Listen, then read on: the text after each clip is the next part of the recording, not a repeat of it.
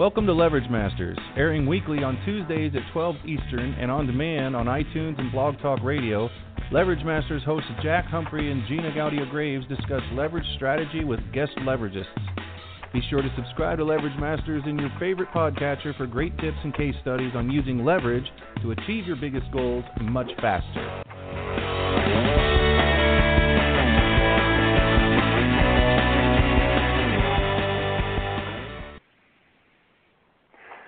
Welcome to Leverage Masters. This is Jack Humphrey, your host for today. I am the founder, along with Gina Gaudio Graves, of TheLeveragists.com and author of the Leverage Black Book, which you can find and pick up there at TheLeveragists.com. And I'm super excited today to have a very special guest, Sue Painter, who is a serial entrepreneur and online marketing strategist who consults with small business owners worldwide and an author of three books on entrepreneurship. You can find resources and tips on her website, confidentmarketer.com. She's also known for being a mobile entrepreneur, working from 11 countries last year and spending four months on the road. I can't wait to talk to you about all of this stuff, Sue. Welcome to the show. Well, thank you, and thank you so much for having me. Yeah, so I'll start you off this week the way we start everyone off and ask you what is your big passion right now? What gets you out of bed with a fire burning in your belly these days? You know what? I have two big passions right now. The first is um, teaching other people how to work mobile if they want to do that. I get questions about that all the time when I travel um, and work from everywhere. I usually post quite a bit on Instagram and meet my clients that are all over the world. And I always get questions about how do you do that? How did you set it up? What kind of tech do you use? So I'm really passionate about helping other people have that freedom if they want that freedom. And the second thing I'm passionate about is kind of cleaning up the online industry. It seems like we have um, fallen into a state of not treating each other with grace. So I am all about um, let's put some real honesty back into the internet online industry and let people know that if they want to have a successful business, it's not going to come in 15 minutes of not very much hard work. yeah. Well, you know, I I always get a little upset in the moment in the context of watching someone do that to people. And then I think, wait a minute, if it wasn't for them, people would have a harder time telling the honest people apart. Like the really good, you know, if everybody was really trying hard to be honest, there would be no yeah. contrast. And without contrast, there's hardly any way to make a choice. And I think those guys help uh, uh, our clients make a really clear choice, right? Well, I don't know. I hope so. I'd like to think that, um, but I do have.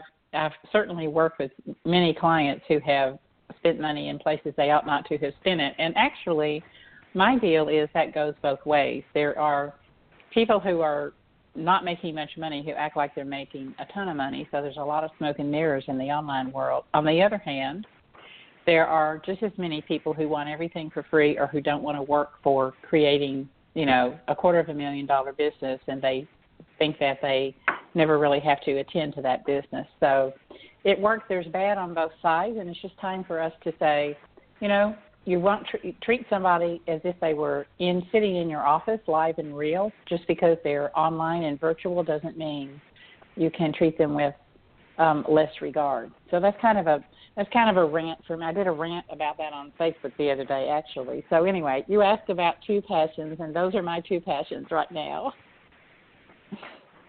Awesome. I have some questions about working mobile if you might uh, answer a couple of those questions? sure, sure. One of them, yeah.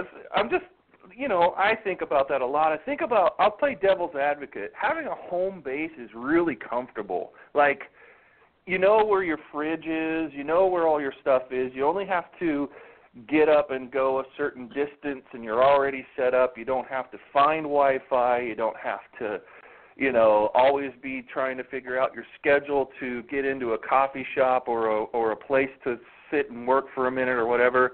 I mean, there's some creature comforts to that. Do you think any of that holds people back? Saying they want to have a mobile lifestyle, or they want to just at least take a really ex- uh, like a nice extended vacation and work out how they're going to do it, and then they just think, man, it's just easier to stay in a home office. How do you answer that negative Nelly question? I don't think that that holds people back if they truly have a passion for travel because it isn't that hard to work remote anymore. I never go searching for internet. I carry the internet with me. Um, I can hook up from anywhere in the world with my hotspot. Well, not anywhere in the world, but most places I would go in the world. Let's put it that way.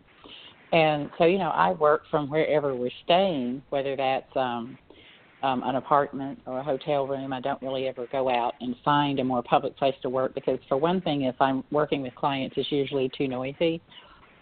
Mm. So to me, the adventure is um, offset to any kind of creature comforts, and the way in which I travel, I really kind of have my creature comforts anyway. I have everything I need with me, so everything goes in a backpack, a little Eddie Bauer backpack, and um, I can do anything. I can do anything from that backpack that I can do sitting here at home, except maybe grab a quick Coke Zero or something while I'm talking.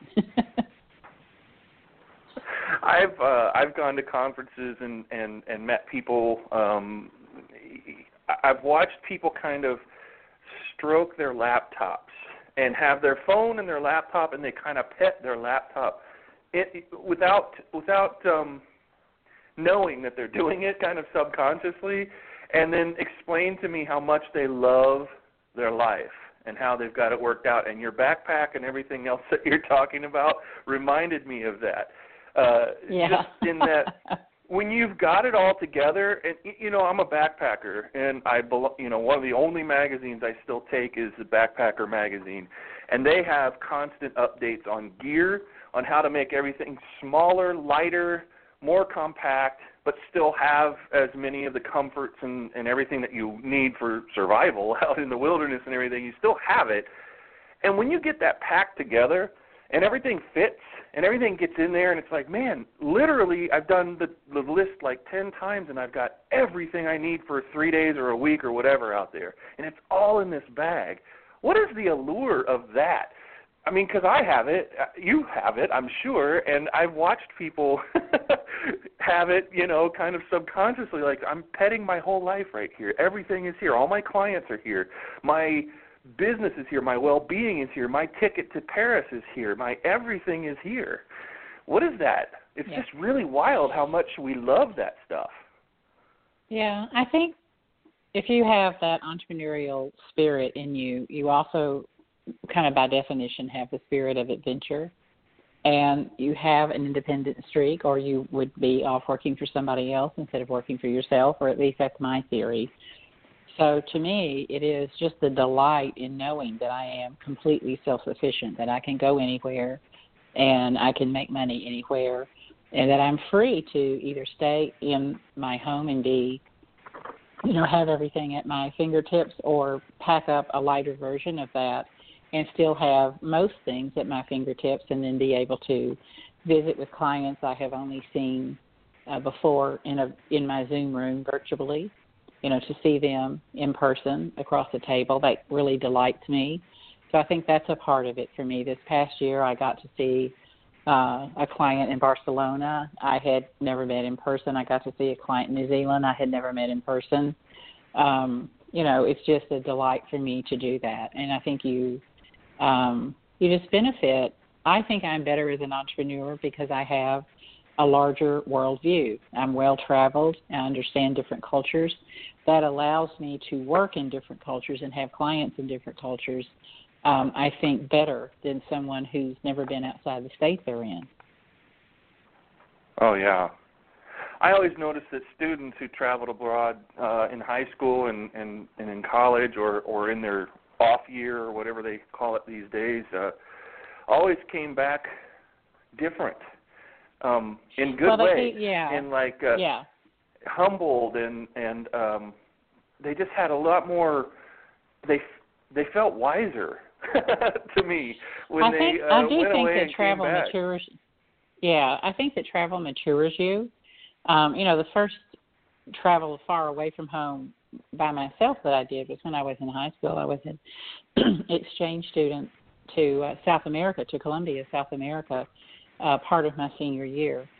And I think that really served me in good stead. Actually, if I had my way, every single American student would be made to go live over in a different country for six months of their senior year or after they graduate mm. from high school. I think it develops emotional maturity. I think it helps the separation from parents who are uh, sometimes too helicopterish. I think it is a growth. Um, I think it's a personal development growth phase for both the child and for their parent, and it just grows a sense of knowing that there's a larger place in the world than the comfortable place that you sit in. But you know, that's my bias. It, it really changed my worldview when I could read those newspapers about my country sitting in another country from their view of things. It really kind of popped me out of my little box, and I've just never gotten back in that box.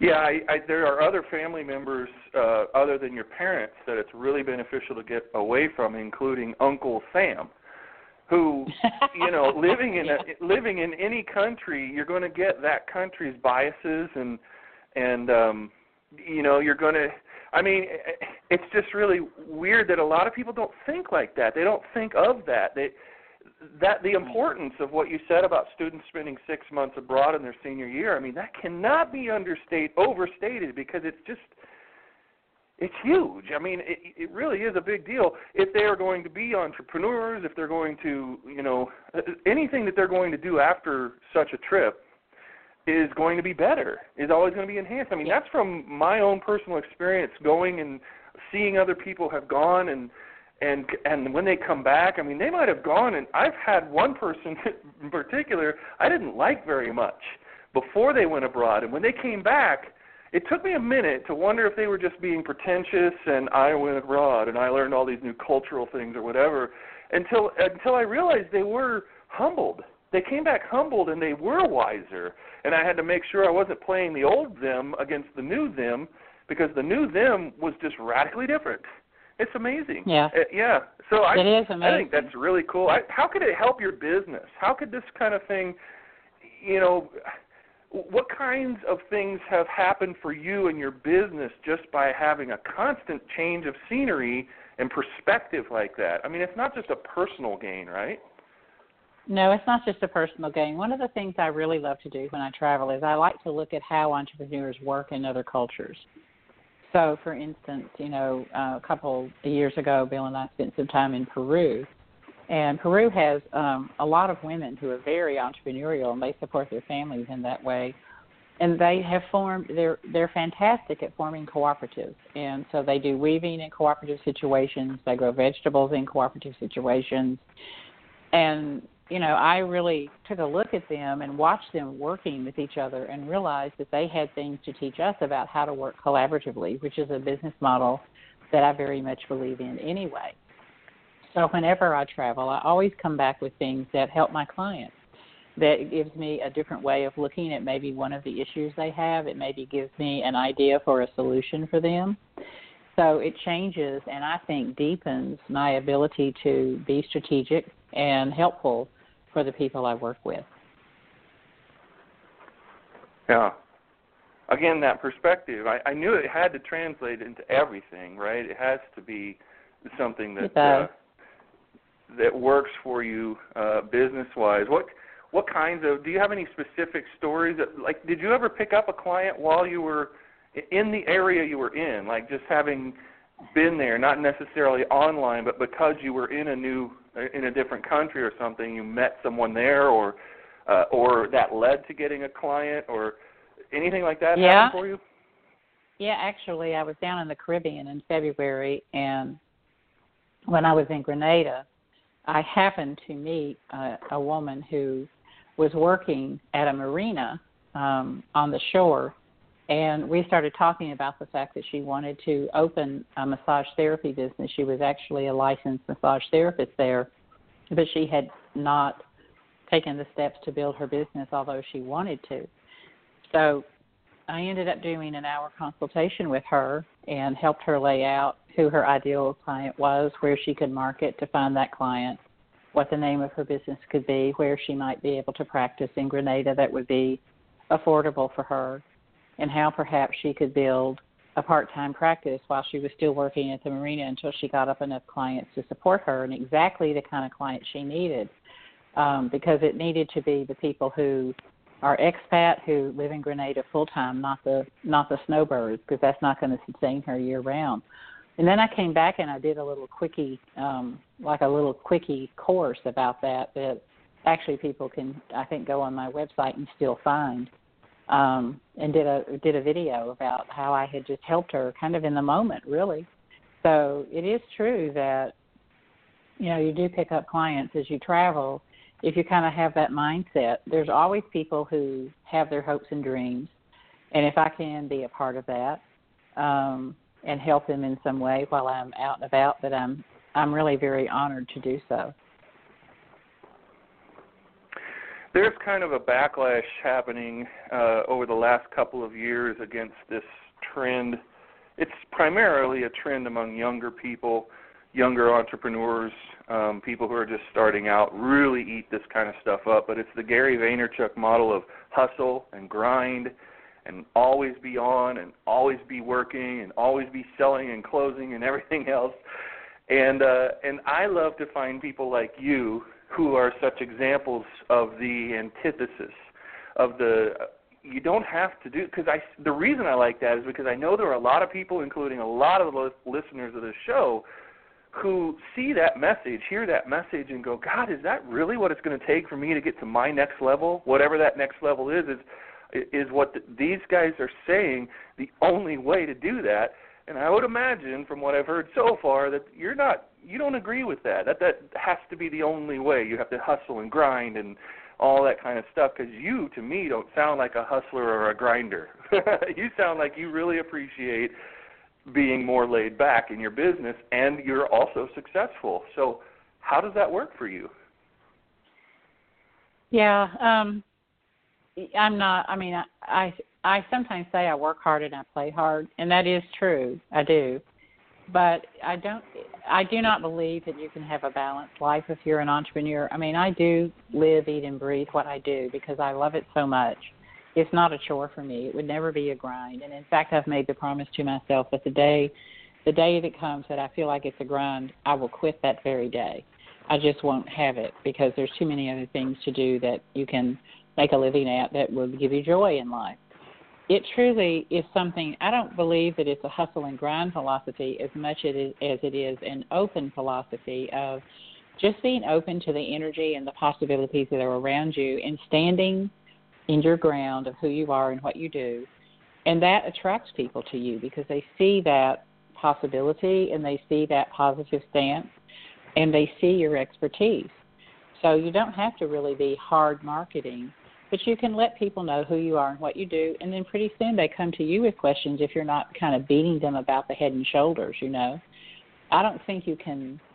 Um, I don't. I guess you can, but I I personally don't want to kind of beat somebody to come to my door. I would rather have the energy and the expertise and the and the the knowledge and the authority that people are drawn to me, are attractive to me, I'm going to take a drink of water. Hang on. For some reason, I'm getting hoarse. Just a sec.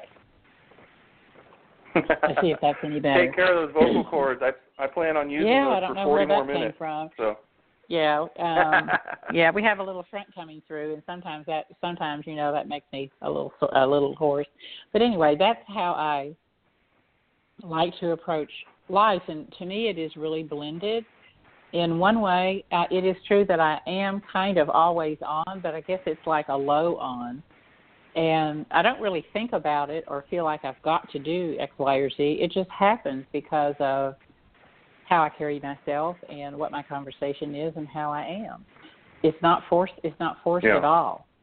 So I think you have to. I mean, I do believe in the in the philosophy of really showing up every day, showing up with your best and making that offer in the best way that you know how. And what happens after that is not your business. The you know, you have to be unattached to the outcome. Give it your best and be unattached. That's really what life is. Yeah. And one person's grind can be another person's passion. You know, it's sure. really a, yeah, it's really sure. what's right for you. So Like, I mean, uh, do you feel like that there's a problem, maybe with newer entrepreneurs, maybe with everybody at, to some degree, that we all see everybody else's highlight reels on Facebook or wherever, you know, and nobody puts their super well some people do put their super down moments and things like that but for the most part when they're talking about their business and they're talking about how great everything is all the time do you feel like maybe we're susceptible to comparing ourselves too much to them and filling in way too many of the blanks that we couldn't possibly know anything about as to how much they work to have that highlight or what it really took to get it or or any of the other factors in their lives which are always left out and everybody gets this sense on Facebook that all these people's lives are just so incredible and nothing ever goes wrong and it's really truly easy to run a business with a blog and content and a podcast and you know I mean you can look at it and just logically go that looks hard. That's a lot of moving parts. No matter how you cut it and how much leverage you have in all of these things, that's a lot of things, right? Do you think we're susceptible to that highlight reel that we call social media? To, that does that affect uh, your clients at all? It does sometimes affect my clients, but here's how I put that. I think you're only affected by that if you are um, not emotionally mature enough to realize that no one's life is all peaches and cream. So if you if you really believe, I mean, if you follow somebody and and they absolutely never talk about having a down day, then your own knowledge and your own experience of life ought to tell you that that is probably not true. Very few people really totally live like that. I mean, everybody has their bad days, and, and I and gravitate to, and I myself share the down times with my people on my list just as much as I share the up. I mean, I, I did a post to my list the other day, an email to my list the other day, in which I talked about the fact that one of my mentors of many years uh, suddenly lost his 46 year old son, uh, who felt bad, pulled over to the side of the interstate and before he could call for help, he died in his car. Just suddenly died in his car. And how devastated the parents who have been my friends for many, many years, and the man has been a mentor to me for many, many years, how devastated they were to have lost their son, and they really still don't even know what happened. It'll be months before they know the test results of what happened. They suspect a heart attack. But so I shared that. That was what my email was about that day because I want to teach people how to have um, what I call a solid ground of being. My husband laughs at me and calls it my gob ground of being, G O B. I want people to feel mm-hmm. unshakable and unstoppable no matter what happens because that resilience that we have, that's what brings us the ability to take advantage of opportunities that come our way, and that's what gives us the ability to turn something that is bad into something that is better. I believe that we need that to be full human beings and to be um, emotionally mature. If we think that things are always going to be easy, fast, and fun, um, then we're not thinking with our full brain. We're not thinking from what our experience of life has taught us. We, we're living in a fantasy world, and you know, people who live in fantasy worlds don't build lasting businesses. Yeah, and there's a lot of fantasy worlders out there looking to build businesses. How do you, how do you, um, when someone contacts you, and little alarms start going off, like like, and you realize that that might be inevitable, and it might be you need to tighten down your intake process. But how do you deal with it when you find somebody who sounds really, really gung ho? Because I see a lot of uh, newer folks spend a lot of time on people who maybe you and I, after the years that we've been doing this, would be able to tell much more quickly. Hey, we're talking to, to a dreamer, and there's nothing wrong with dreamers, right? But like a really super big time dreamer who's not ready for us and wouldn't be ready for that uh, that type of mentoring or anything. I, I mean, what kinds of processes do you put in place to make sure and ensure that you have uh, when people, uh, however you do it, if it's on phone, strategy sessions, or wherever that first contact, meaningful contact takes place, what do you put in place to make sure that most of the time you're talking to the right exact people that you really want to work with? Yeah. Well, I think if you're experienced as a as a coach or a consultant or a mentor, whatever you call yourself, a strat, I call myself a business strategist, marketing strategist. Um, you know, you can tell pretty quick. I, I, because I read energy, people's energy very well. I can tell within about 10 minutes if it's going to be a go or a no go, and probably you can too. But usually I talk with the person. I also do have a questionnaire that if people want to work with me, I ask them to fill that out. And it's just very basic stuff about what is their idea for their business or if they are already in business, you know, who they are, what it is they do, what it is they want to achieve through working uh, with me. And, I, you know, people it, it always comes out on that form. I mean, I can I can spot the weaknesses, I can spot the lack of focus, I can spot the lack of clarity just in the words that people put on that form. But I can certainly tell it when I talk with them too. Now, sometimes people are really ready to hand in that lack of focus, and they know they need to get real clear.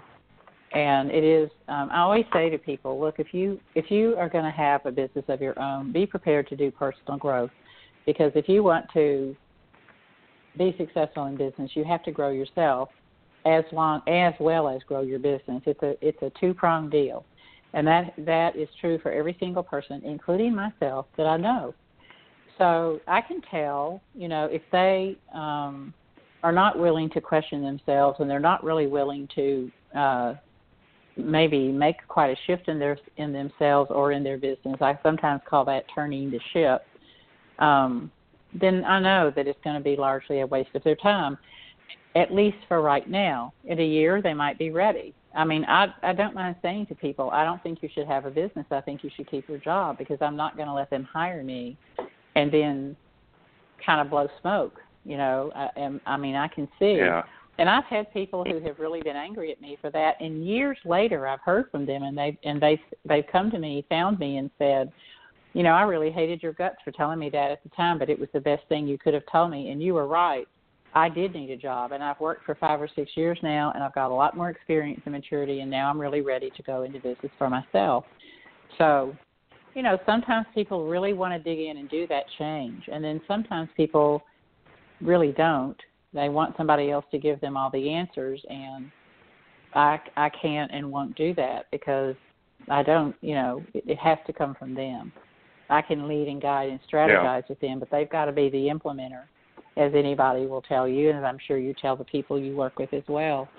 So that's great fun for me to sort through the people I think I would be a good match for who I feel like I could really help. And you know, I'm just like anybody else. I want to get satisfaction from my work, as I'm sure you do.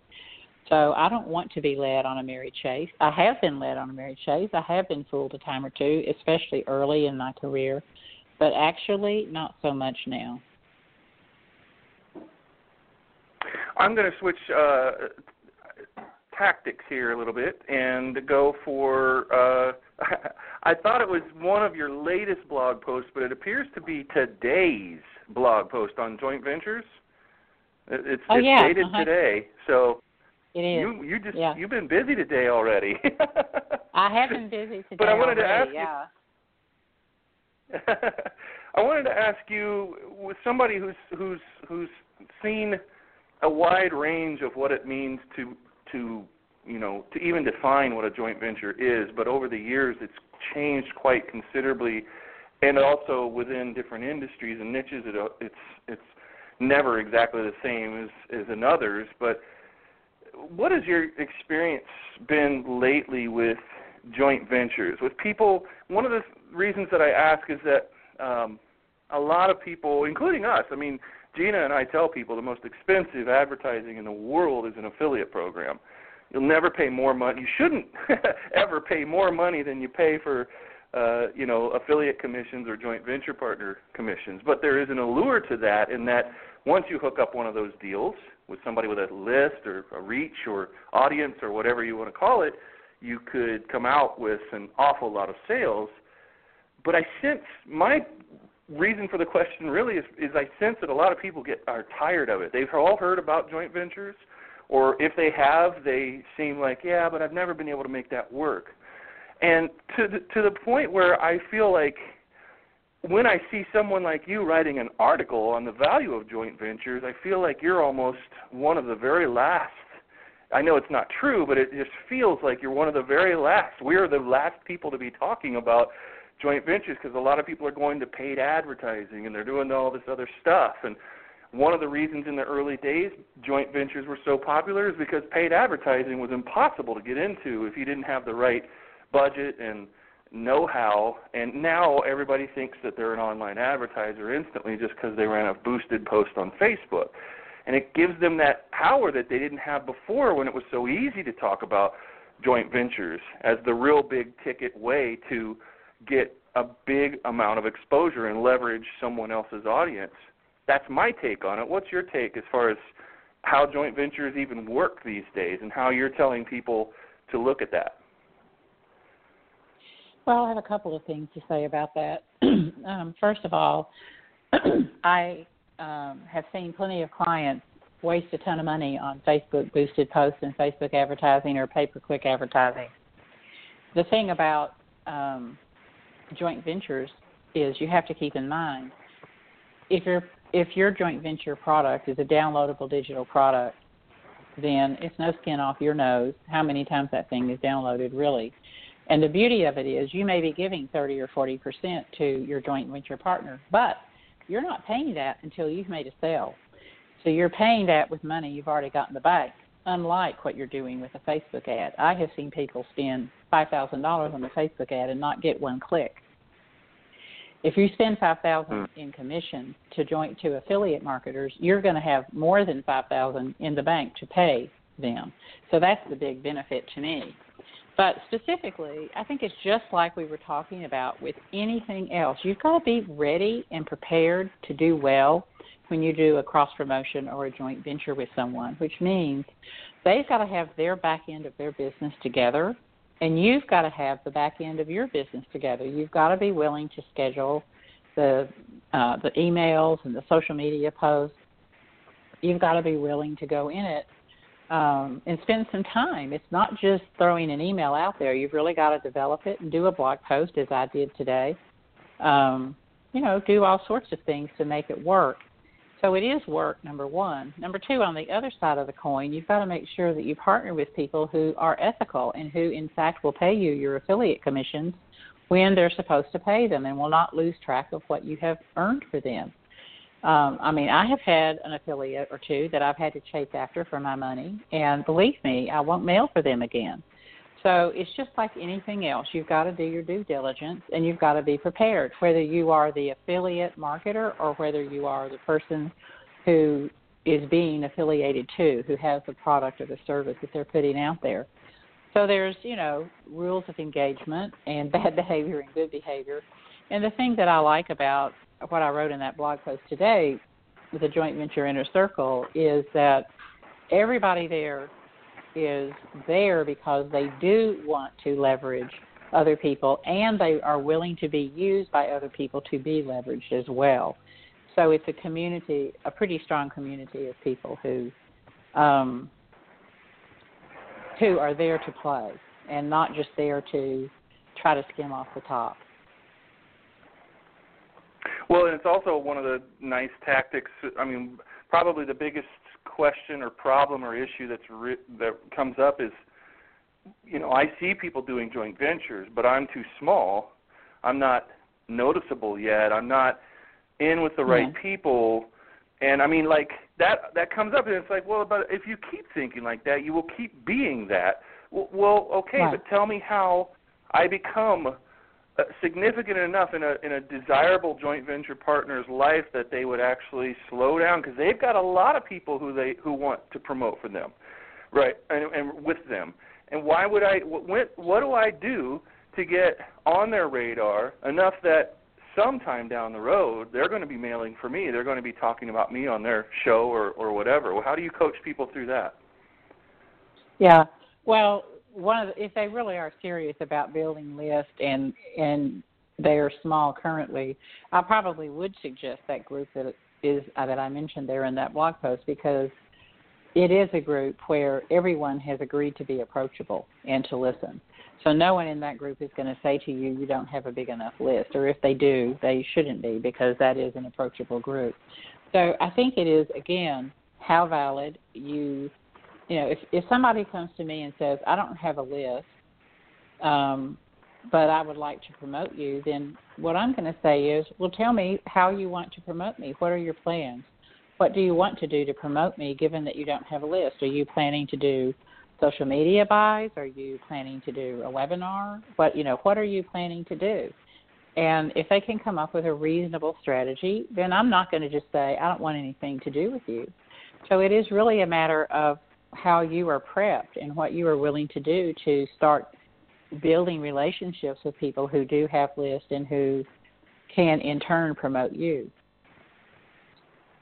What kinds of things have you done in the past to um, win someone over? To you know, it's really all about attention, right? And, and the thing that we all have the exact same limit on is the amount of time in a day, and and then our our daily grind is is sometimes just figuring out among the things we already have on a list of things to do what else we can afford to pay attention to that day.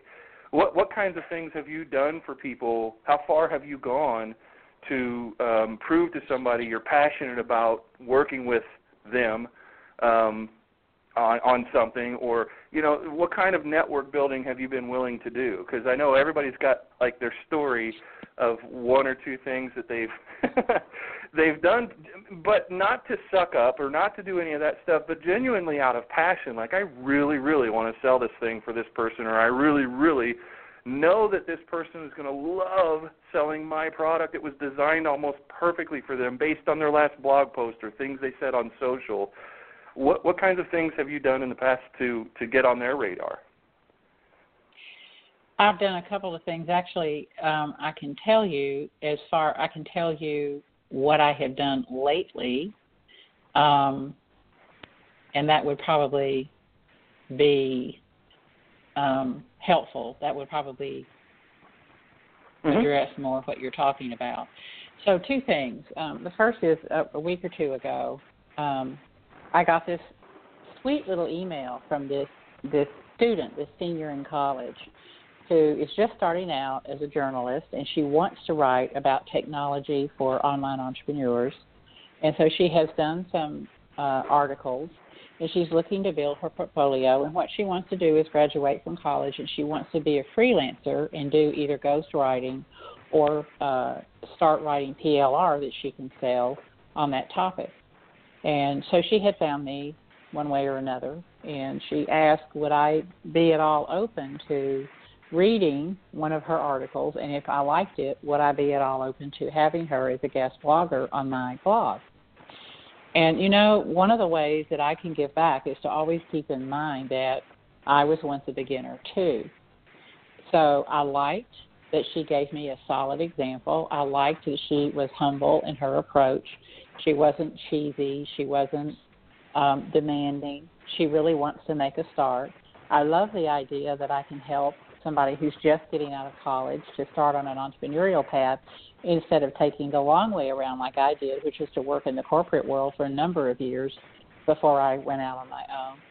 And I liked her ti- her title and her bullet points, and so I wrote her back and I said, you know, yeah, I'm I'm happy to take a chance on a college student who wants to build an entrepreneurial career.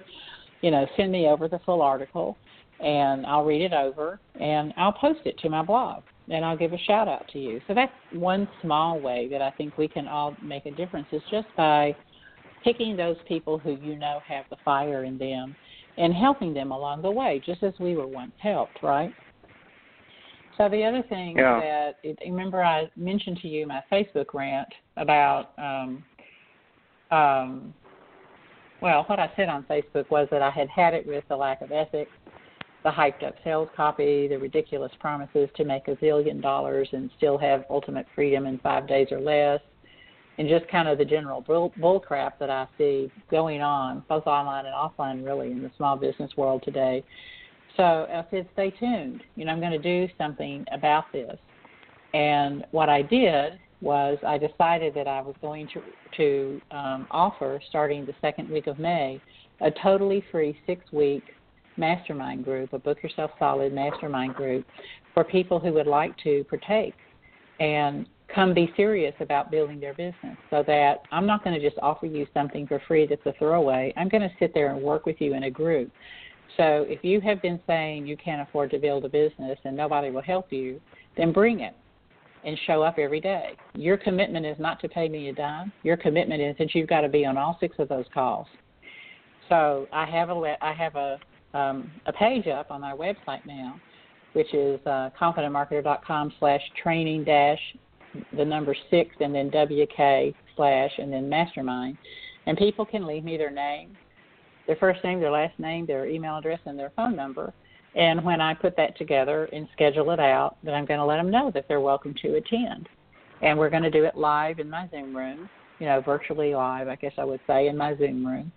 And I'm going to give back, and we'll see what comes of that. Because I know that there are people who will sign up for it who will never show up, you know. But they, but I'm wanting yeah. to find the people who really do want the help.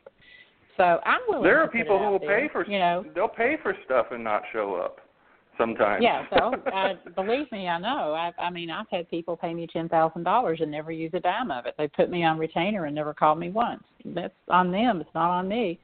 But anyway. Wow. So I want to stand for there are people who will help you along the way. Now you show up because there are lots of folks who say they want it and they don't show up. So those are the two things that I'm doing lately to say, here I'm here and I'm available. And in fact, I'm available and I'm not charging you a dime. And my time is very valuable. So, you know, do you want it or do you just want to fuss that nobody ever gives you anything? Mhm. That's a nice way to put, you know, because I think that a lot of the the hype and the all of these things are kind of they come from a lack mentality for absolutely sure. It's a lack. It's a, it's a it's a mentality toward uh, an imaginary demographic of people who you think would like to screw you over first. So you're going to do it before they even get a chance to by you know really hyping it up and everything. And you know that it's a it, you know the other part of it the lack mentality of it is is there's a lot of people who think and have seen the stats. I mean it's actually really actually quite a problem with humanity. The number of people who actually take advantage of stuff that they even buy. You know you'd think just purchasing something you would take full advantage of it but i've done it. I'm sure you've done it sometimes that you know you, you don't fully get into it or something happens or whatever and you know, if you're always growing, you're usually getting into new things, checking out new stuff, um, training and everything else, and you find yourself sometimes, hopefully just sometimes, not taking full advantage of it. And I wonder how many, how often it is that uh, a lot of people make choices about how to hype their product or whether to hype it at all, based on, I, you know, I've got to get them into the sale no matter what, and I'm going to have to worry about not having a very big evangelical base because there's not going to be a lot of people who will be able to speak from experience having taken this course because they won't do it. They won't consume it. So I'm just going to head it off at the pass, make a whole bunch of sales, and then I never have to worry about that because I have such hype on the front end. I'm such a great copywriter in in the you know getting people to do things even against their best interests that I don't have to worry about that stuff. It's really really cynical, right? But it's seems to be what you were talking about in your rant and Facebook, and, and it's just been like that for so long. I mean, there's always somebody that's willing to take it to the next level, whatever it is, because people start to get numb to it, right? And so it, the copy doesn't, the hype doesn't work. Everybody's using the same hype, and then the the pattern interruption is running across somebody like you, who you know isn't exactly. using any tricks at all. Exactly, and that's always what I want to be is the disruptor. I always want to be the thought leader, and I always want to be the disruptor. I'm always going to be the contrarian. I'm always going to be the one who says, "Look, solid work and solid business principles get you where you want to go. There is so much opportunity, both in brick and mortar businesses and online right now, that it is just incredible. Anybody who wants to build a business, if they are willing to work, they can have it. I truly believe that. But you've got to know, you've got to have some business skills, you've got to have some work ethic, and you've got to have honesty and integrity. Because in the end, that is what every other human will respond to. In the end. Mhm. You it's know how human uh, nature. Yeah. Uh, how Easter comes around or Halloween. Easter and Halloween are big candy times in a family with kids and uh you know, and they just they they go overboard on the sugar. The sugar is all the hype to do this in 5 days and be a billionaire in in 3 nights and all of that. They get so sick of it, they just lose it. It's just the sugar rush. The hype and sales copy and and that leads to really bad decision making just like being high on sugar really bad decision making going there or craving it because your high yesterday was so big that you you have actual withdrawals the next day and need a Reese's cup actually your body physically is demanding it you know and just to, and it seems like sometimes people like you and me are sitting there waiting just you know patiently waiting until that they come down off of all of that sugar and then they're like they're kind of they're a lot calmer than they were when you couldn't get their attention. They're not jittery anymore. They're not because they're kind of wore out. One and two, they've just they're just they've had that experience and like wow, I really can't believe how hollow that experience was. Sometimes people need to go through it a few times before they you know listen to somebody a voice of reason but at some point you can get them into a situation those guys kind of beat them into a um unfortunately into a situation where they're all ears you know and i'm sure you you Yeah. alluded to it before where you you meet people who become clients who had already had a track record of getting really high on that sugar of hype Yeah. Well, everybody, you know, it is our human nature that we like the quick and easy thing.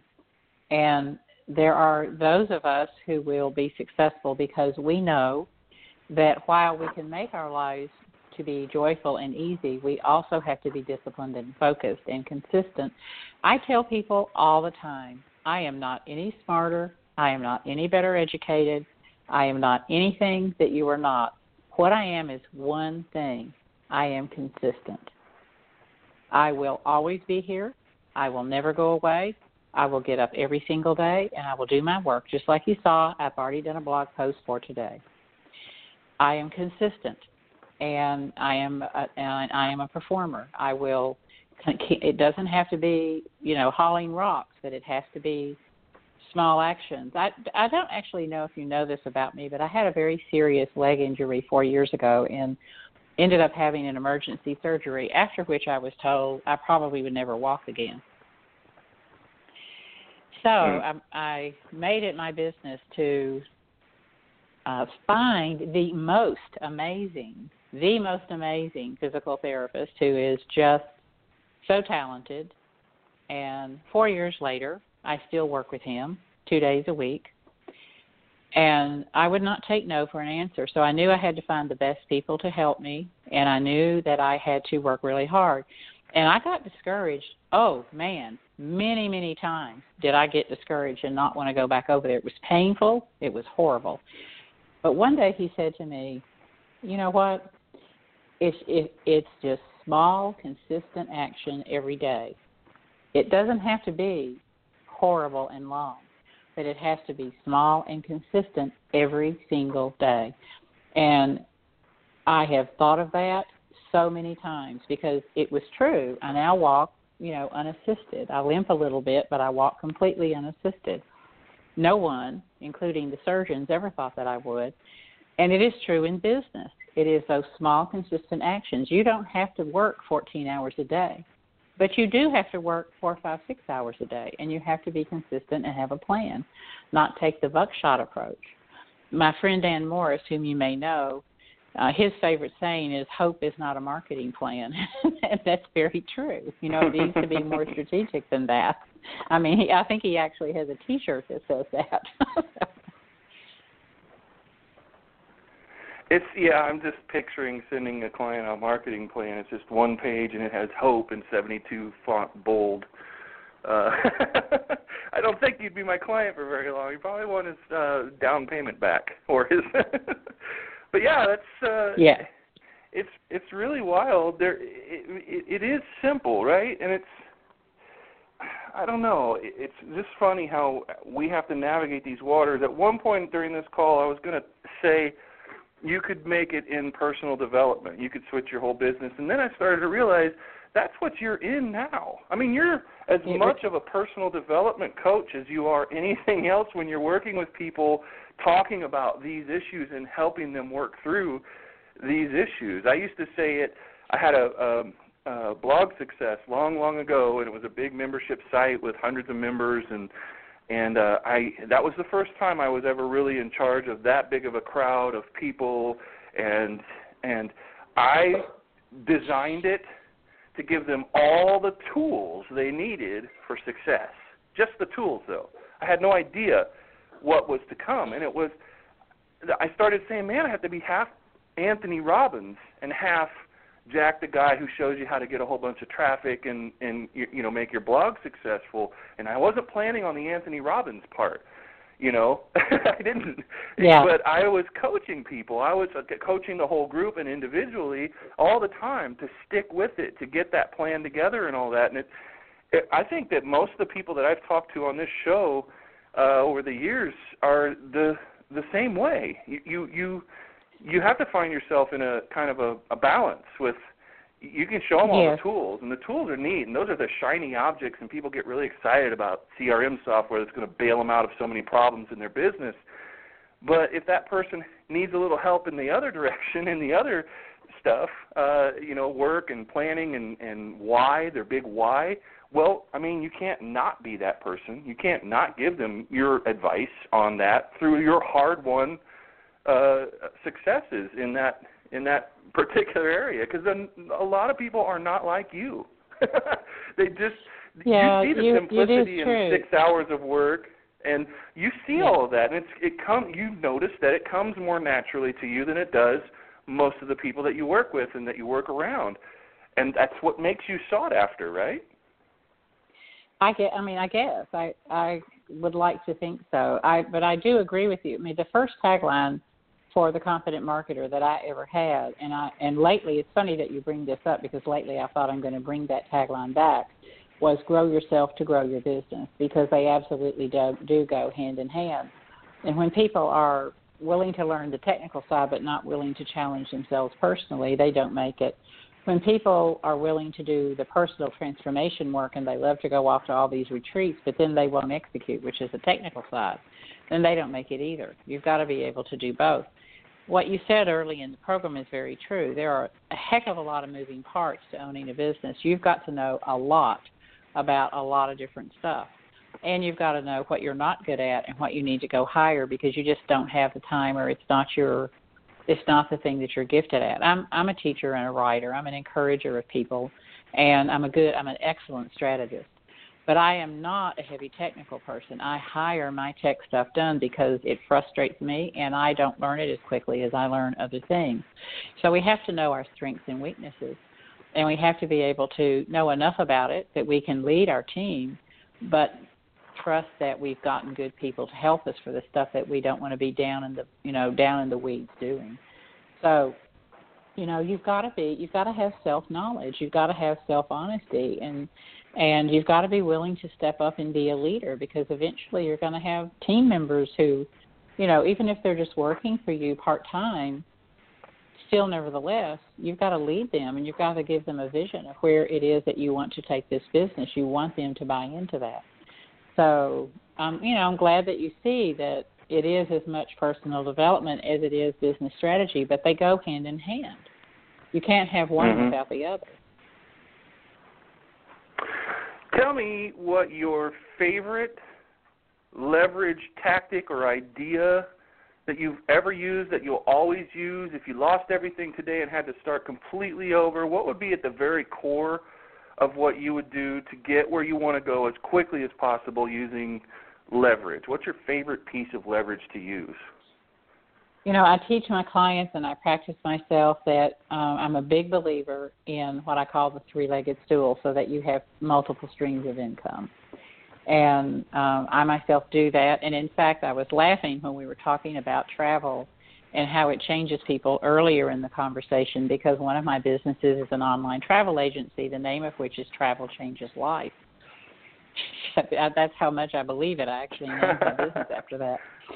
Um, so I teach the three-legged stool. So I teach that within each business you can leverage your time, but you also need to have multiple streams of income, so that when one thing goes awry, or when you have the inevitable, you know, feast and famine deal, or something goes wrong that you didn't anticipate, then you have something else that's pulling the weight until you can right whatever it is that went wrong in the business has got trouble.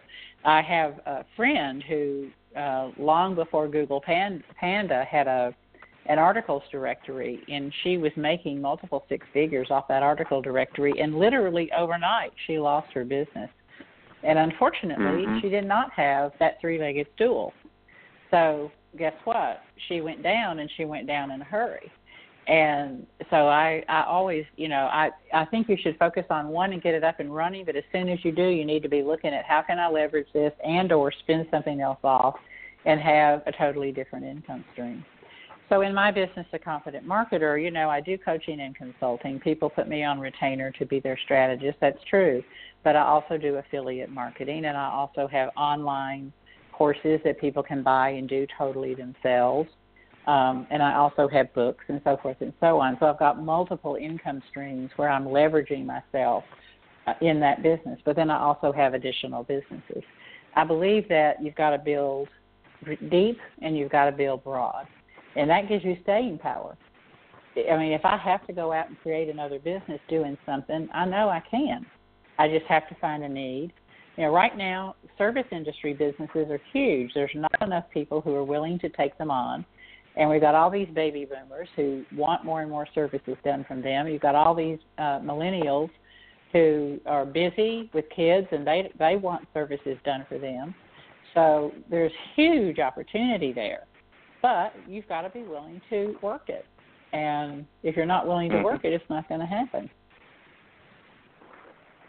I sense that we probably could have changed this to a two-hour show and used every single wrung every minute of value out of it uh, possible. Because I, the last few things you talked about, I want to have a whole other show just to talk about those things. I'm sure listeners are going, "Hey, what's he talking about? That services stuff?" Because we're speculators all the time. I think you and Warren Buffett would have a heck of a conversation. He with the investing oh, I would love is exactly the same. With Warren Buffett, but yeah, I would love a conversation but you're saying with the same Buffett. stuff. I mean, your your businesses are your investment. He could talk yes. about his investments, and I have heard him talk several times about his investments being uh, uh in the same way that you just talked about having your three-legged stool and having, um, you know, favorite piece of leverage is having multiple uh, poles in the pond, and that's good yeah. to an extent. And then you said that thing about services, and you got my little you know, I started pulling out another pole and putting it together and put some bait on the hook, already thinking about what she know about services. I want to talk about that now.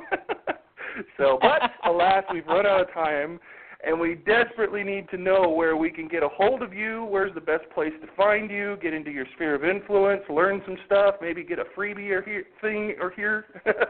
what what do you got? Is it it? Uh, at your main site, or would you, you like to tell everybody yeah, about Facebook, go, or can they find it all? You can go to um, you can go to confidentmarketer.com, and there's a you can sign up, opt in to be on my list, and you'll get um, a work. Actually, it's a workbook. It's 20 ways to build a business without frustration and overwhelm. It's 20 questions that I ask you honestly.